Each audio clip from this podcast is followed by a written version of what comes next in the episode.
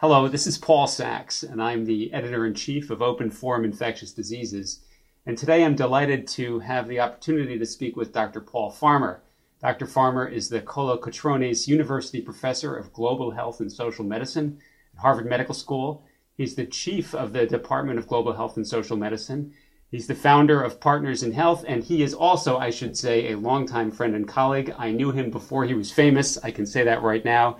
Uh, Paul, delighted that you're joining us today. It's great to be here, Paul. Thank you. Paul, I heard you speak last week about some recent work that you and your group are doing in Western Africa surrounding the Ebola epidemic. And I was wondering if you could take us back. When you first heard that this was going on in Western Africa, what were your first thoughts? Well, my first thoughts were I sure hope this stopped like the previous 24 outbreaks have been, but I had occasion to go there actually to a meeting with uh, some medical colleagues on surgical care and resource poor settings. And once there in Freetown, Sierra Leone, it looked pretty clear that this would not be stopped in short order um, because there was so much person-to-person spread going on in towns, cities, and healthcare institutions. That was the first time it dawned on, on me, I'm ashamed to say, that this was not going to be your average Ebola outbreak. At the beginning, we heard a lot of reassurance that it was not going to be that big a deal. And in hindsight, can you sort of imagine why that might have been the case? Why, in, in some ways, even us smart infectious disease doctors and epidemiologists didn't get it right? I think part of it was an effort to calm folks down and maybe prevent some of the stigma that gets associated with Ebola. I mean, that's just speculation, uh, because it's hard to imagine why by the time it reached towns and cities that we should be too calm about it. And it has, of course, always affected caregivers in every outbreak. And those caregivers are sometimes uh, formally trained like we are, doctors and nurses, and sometimes it's your mom or your sister. You mentioned about the panic and then eventually, of course, it went from probably people ignoring it to people overreacting to the likelihood that they themselves are in danger. And I sort of wonder what do you think we should do to get that back in balance? To listen to the science and also not to overreact or underreact? I think a big part of it is, as you said, to listen to the science, to listen to the evidence we have on transmission, and to make sure the infectious disease community, but also the medical community more broadly, understands how this disease is transmitted and how it's not transmitted. It's not unreasonable to worry about things like environmental contamination of surfaces, but it's also not been shown to be the case. You know, and it takes a while to learn these things and disseminate them widely within the profession. So that's the least we can do. Another is to really focus on where the epidemic is real, which is West Africa, and to focus our attention there and to make sure that they have the staff and stuff and systems they need to fight the epidemic. And that's going to require, for sure, groups like IDSA and, and other American medical associations to contribute. So the other day, Paul, I was taking a, an Uber car here in Boston. And by the way, I don't get paid by them for saying that. And the guy uh, who was driving the car, he says, You know, you look just like Dr. Paul Farmer.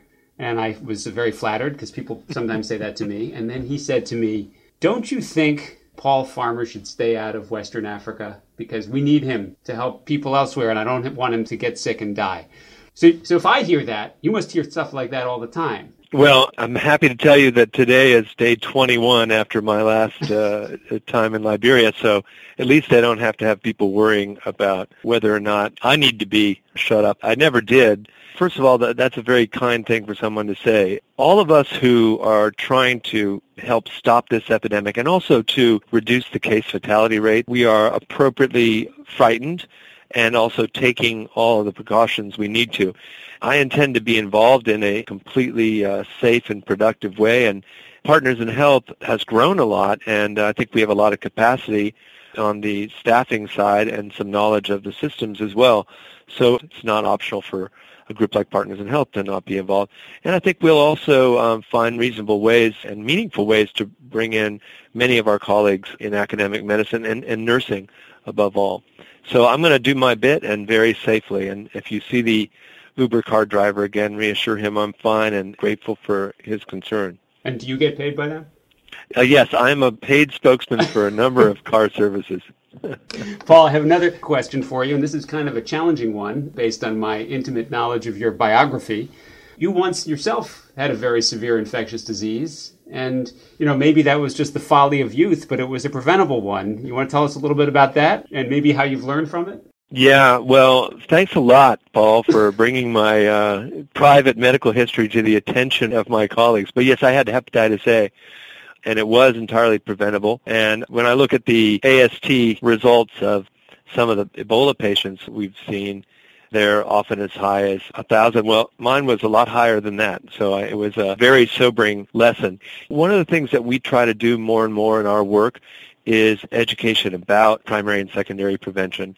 And I think that's what we're hoping for now with Ebola vaccine, that we're going to have a vaccine that works and that we're going to help make it available to those who need it, as I should have done with hepatitis A. I hope that was appropriately contrite, Paul. So the folly of youth, and now you've matured and learned something. Well, you know, there is a delusion that you have when you're in your 20s that you're going to be around forever. That's long since been beaten out of me. And, uh, you know, that's a major part of what we do in our work because most of the clinicians I work with, whether nurses or doctors, are younger than I. And we also see a huge army of people interested in this work as compared to when you and I were in, in medical school, yes, 30 years ago. So I do think that's another part of our job to make sure and keep our healthcare providers safe. In fact, Ebola is as urgent a reminder as any that providing supportive care safely is not trivial in an epidemic like this. It is the way that we will save more patients, those who fall ill. Obviously, we want to prevent the illness, stop it in its tracks. But for those who fall ill, the care needs to be aggressive fluid resuscitation and often electrolyte replacement. There's a very strong component of vomiting and a massive diarrhea in this outbreak in any case, and it's not going to be possible just to give people oral rehydration in many of these cases. What you're saying is that you're going to try to do the same thing about bringing developed world technologies to Ebola treatment that you did for tuberculosis and HIV. And I have to say, it's tremendous to hear that you have a lot of people interested in doing that because it is not going to be easy. The logistics are going to be very difficult. That said, the main challenge right now to drop case fatality rate from sometimes 80 to 90 percent is probably fluid resuscitation. And we know that some of the most reliable ways to do that are with better access. What has happened in places like Emory is that they've had one-to-one nursing. They put a lot of effort on good access. And how would you roll out a complex health intervention like this? Indeed, that was the subject of our discussion on my first trip to Sierra Leone in May, is how would we make surgical care available? And there are equally challenging, in fact, more challenging logistic and staffing challenges for surgical care. But I have no doubt that it can be done. You know, one thing you've had the chance now to see some survivors. Right. We've seen a lot of survivors. Unfortunately, they've been mostly very young people. I mean, you know, if you're my age and get Ebola, your chances are very slim. But with proper rehydration and earlier diagnosis, frankly, because the higher the viral load, the higher the mortality for a population that's poorly nourished. They don't have the reserve, certainly if they're vomiting and have diarrhea, and the overall good health status that some of these younger people have had have survived. So we really got to push nature along as we always do, or push back on nature if we're looking at from the microbes point of view, and make sure patients are rehydrated, have the right electrolyte balance, and better nutrition. I think we're going to see a really sharp decline in case fatality. Have the survivors been able to communicate to you, uh, either through an interpreter or directly, what the experience was like? Yes, one of the funny things is many of them also speak some variant of the Queen's English, if, to joke around a little bit. And obviously, it's in some ways a better conversation if it's with a translator. But I've spoken to many of them and heard about their experiences, um, and also just listening to those experiences, how they get sick, what happened to the rest of their family. You know, very, very grueling stories to hear. But each one of the survivors had suggestions about how to make this a less miserable and probably a more survivable experience. Partners in Health has hired most of the survivors that we've spoken with if they uh, were interested in working with us. And if there's stigma around Ebola, it will be harder for them to get jobs. So this is one of the traditional roles, I'd say, of PIH is also to work with those most directly affected and bring them into the work. Tell me a little bit about your sort of uh, first steps for your group once they land uh, either in Sierra Leone or Liberia. Where, where are you exactly these days? Well, we're already there. Um, we're already working there. We were lucky enough to partner with community-based organizations, community health organizations that have been working on the ground in both those countries for the better part of a decade. We've been working with them. So the first step for us is pretty invariably to work with the local health authorities. The Ministry of Health is the term, as you know, used in most of these countries. And we've already done that. We've already been invited to work on two major areas. One is to improve the quality of clinical care by providing that clinical care directly in uh, Ebola treatment units or Ebola care centers that are much more peripheral and closer to where people live.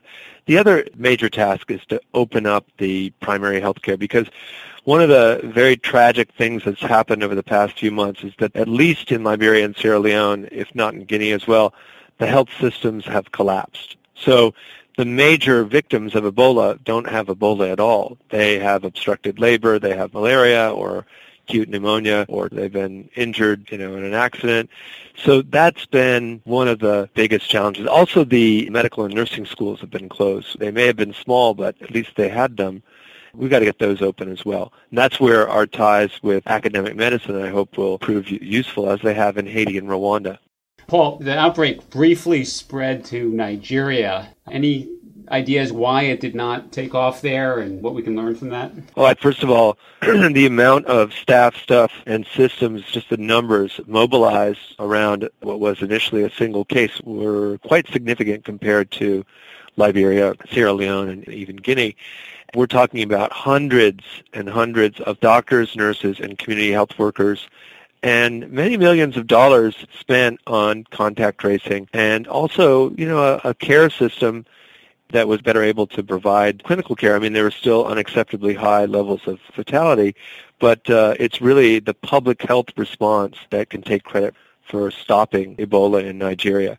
I would add that you know you can imagine the difference between taking care of a patient in an Ebola treatment unit without reliable electricity and certainly no air conditioning. It's a tent, really, and a modern hospital with air conditioning. It is very difficult to tolerate the personal protective equipment, the hazmat type suits in the heat. It's also just physically harder, and again, if you don't have staff to spell you, uh, it's harder clinically, and if you don't have a large number of community health workers, you just can't do that kind of contact tracing. Well, Paul, I just want to give you a chance to say uh, last few things if you want. Just one thing, I know that this is still controversial, but I think that it, the infectious disease community ought to be thinking hard about what should the case fatality rate be if our care, um, if supportive care is better. The idea that it is hopeless uh, is part of the problem, both in terms of recruiting people into the fight, including people from those countries, but also I think that's leading too many folks to give up on the clinical care part of it, which is, after all, our job. And I think you'll think of some of the very least chagrin that, we felt when we were younger and taking care of patients with HIV disease when it wasn't clear what was going on and, and there wasn't specific therapy. But once people got good prophylaxis, for example, for PCP or prompt diagnosis of TB or on, on a bacterial OI, there was significant improvement in, in what happened in hospitals and clinics and a lot of suffering averted. And I think that's one of the things that our community should focus on. We should be saving most of these people, and we can do it with the right kind of staff stuff and systems. We can do it safely with the right space. So the more we can get our colleagues to be cheering this on and to participate in it, the better. Yeah, so you know, really, we need to upgrade our view of what supportive care is. Amen. We need the other kind of supportive care as well, meaning hand-holding, psychosocial support, etc. But that is never going to replace the kind of aggressive fluid resuscitation that people with such large losses due to diarrhea and vomiting will need. I mean, 10 liters of effluent in a day, that and third spacing, et cetera, et cetera, in a setting of poor nutrition and then hyponatremia, hypocalcemia, and hypokalemia, bad enough to cause arrhythmias, we know what needs to be done, and we know the staff, including nursing, that is required to help us do it. So Uh, let's upgrade our aspirations, and I, I do believe that a lot of that upgrading of aspirations will come from clinical medicine. Well, Paul, listen, I really appreciate your taking the time to talk to me today, and, and you know we are all rooting for you. Thanks so much, Paul. It's a pleasure, and look forward to giving you an update, which I hope will have some good news in it in a month or two. Great. This has been a discussion with Dr. Paul Farmer from Harvard Medical School Partners in Health. Thank you very much for listening.